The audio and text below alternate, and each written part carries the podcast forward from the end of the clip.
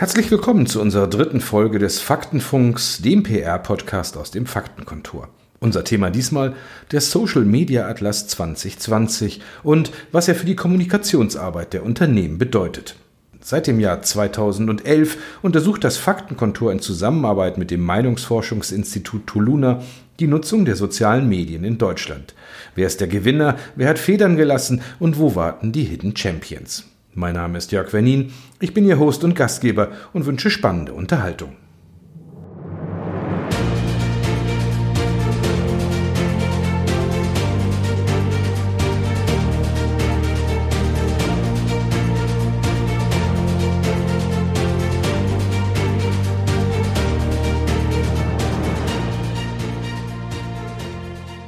Stern hatte darüber berichtet, die Fachmagazine wie Horizont, Kress, Werben und Verkaufen oder das PR-Journal.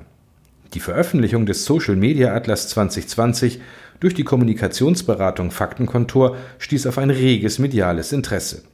Bereits zum neunten Mal werden die vom Marktforschungsinstitut Toluna erhobenen Zahlen gewichtet und gewertet.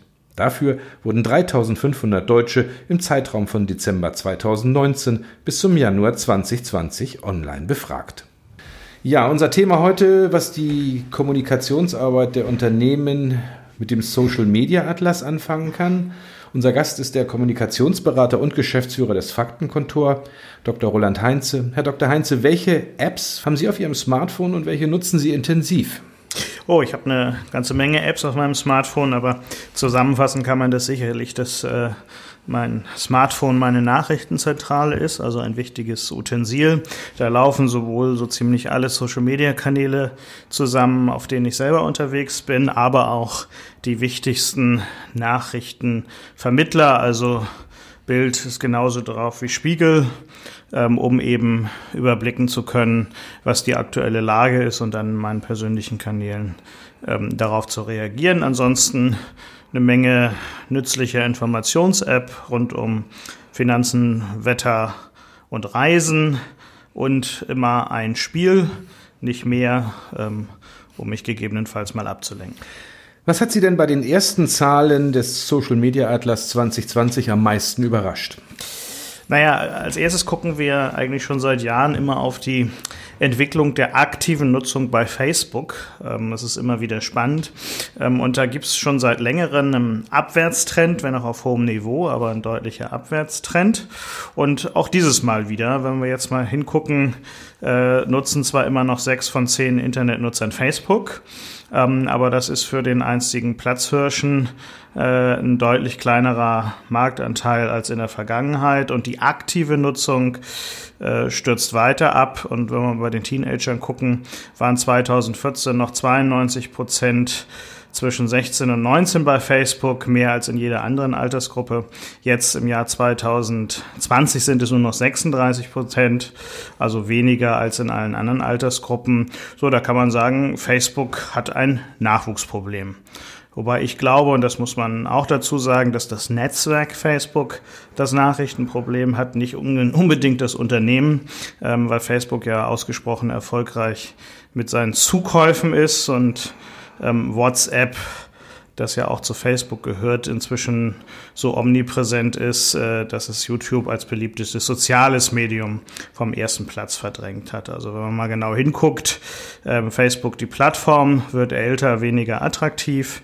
Das Unternehmen selber hat aber unter anderem mit WhatsApp klug dazu gekauft und sich aufgestellt. Nun könnte man ja aber meinen, unsere Gesellschaft vergreist ja auch ein wenig, dass Facebook trotzdem noch in der richtigen Usergruppe präsent und ansprechbar ist, weil immer mehr ältere Menschen mit Facebook-Accounts unterwegs sind und da vielleicht eine ganz neue Zielgruppe erwächst. Das kann durchaus sein. Das ist immer eine Frage der Nutzung. Ähm, das eine ist Account haben so als Visitenkarte oder ähnliches. Äh, und das andere ist ihn aktiv nutzen. Und da gibt es immer noch ähm, sehr große Unterschiede. Und eigentlich ist ja Sinn und Zweck von sozialen Medien, sonst würden sie nicht soziale Medien heißen, äh, die Interaktion. Äh, und gerade die ist in Alter, dieser Altersgruppe in der Tat am Ansteigen. Ähm, aber viele nutzen eben den Facebook-Account auch als Visitenkarte für die Enkel oder die eigenen Kinder, weil die eben auch da sind und man sich auch da mal austauschen kann. 45,2 Millionen Menschen sind in Deutschland auf den unterschiedlichsten Plattformen unterwegs. 90 Prozent der Unternehmen nutzen soziale Medien für ganz unterschiedliche Zwecke. Was können die Unternehmen aus den Zahlen des Social Media Atlases lernen und auch mitnehmen? So einiges. Also zum einen ist Social Media ja lange Zeit so eine Disziplin gewesen nach dem Motto, ich habe ein Bauchgefühl oder meine Tochter hat gesagt, ähm, deswegen müssten wir jetzt mal. Ähm, aber die viele Social Media Aktivitäten hatten wenig mit analytischen Entscheidungen zu tun. Und wer jetzt einfach mal eine Grundlage braucht für die eigene strategische Planung, des Digitaluniversums zum Beispiel für ein Unternehmen oder einen Verband, ähm, der ist, glaube ich, beim Social Media Atlas richtig, weil der all diese Zahlen liefert und auch auf einer sehr validen Basis. Also wir analysieren auf Grundlage einer repräsentativen Befragung von 3500 Internetnutzern, die wir zusammen mit unseren Partnern Toluna und IMWF durchführen, führen, ähm, welche soziale Medien wie genutzt werden, welche Themen diskutiert werden, wo Kaufentscheidungen vielleicht sogar vorbereitet wird und seit diesem Jahr auch, wo eigentlich die Entscheider beziehungsweise die Multiplikatoren unterwegs sind und was die in Social Media so treiben. Stimmt es oder täuscht mich der Eindruck, dass überwiegend die sozialen Medien zur Produktwerbung und äh, Gewinnung von neuen Mitarbeitern genutzt werden? Gibt es keine Strategie von Instagram, TikTok und Co? Naja, es ist ähm, seit vielen Jahren gelernt, äh, dass viele Entscheider sagen, ähm, wir müssen jetzt einfach mal äh, da mit Produktwerbung und ähnlichem präsent sein. Und für Mitarbeiter ist es äh, auch ganz gut das ist häufig aber auch Bauchgefühl, weil die eigentliche Analyse fehlt und eine genaue Kommunikationsumfeldanalyse ergibt häufig, dass das nur bedingt richtig ist und für jedes Unternehmen auch ein ganzes Stück anders aussieht, je insbesondere nach Branchen.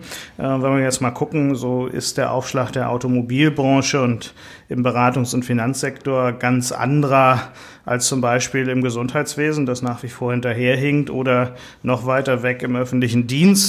Nun kann man sich natürlich fragen, ob das in Corona-Zeiten so klug ist, ähm, dass gerade die beiden Branchen digital nicht wirklich gut aufgestellt sind, wenn man auf die Social-Media-Aktivitäten äh, guckt. Und äh, da ist auf jeden Fall ähm, extremer Nachholbedarf.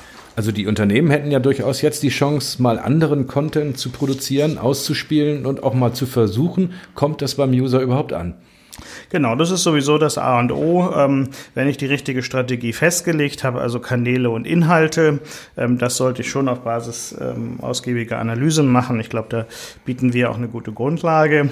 Sollte man auf jeden Fall Try and Error äh, machen, ähm, weil nicht jeder Inhalt zu jeder Uhrzeit auf jeder Plattform das Richtige für die Zielgruppe ist. Und auch das ist eine Form von Analyse, dass man da sich klug ausprobiert, ähm, wann eigentlich welche Inhalte zu welchen gewünschten Ergebnissen führen, sei es Information, sei es Unterstützung eines Kauf, einer Kaufentscheidung, sei es Reputationsaufbau oder einfach Interaktion im Sinne von Viralität.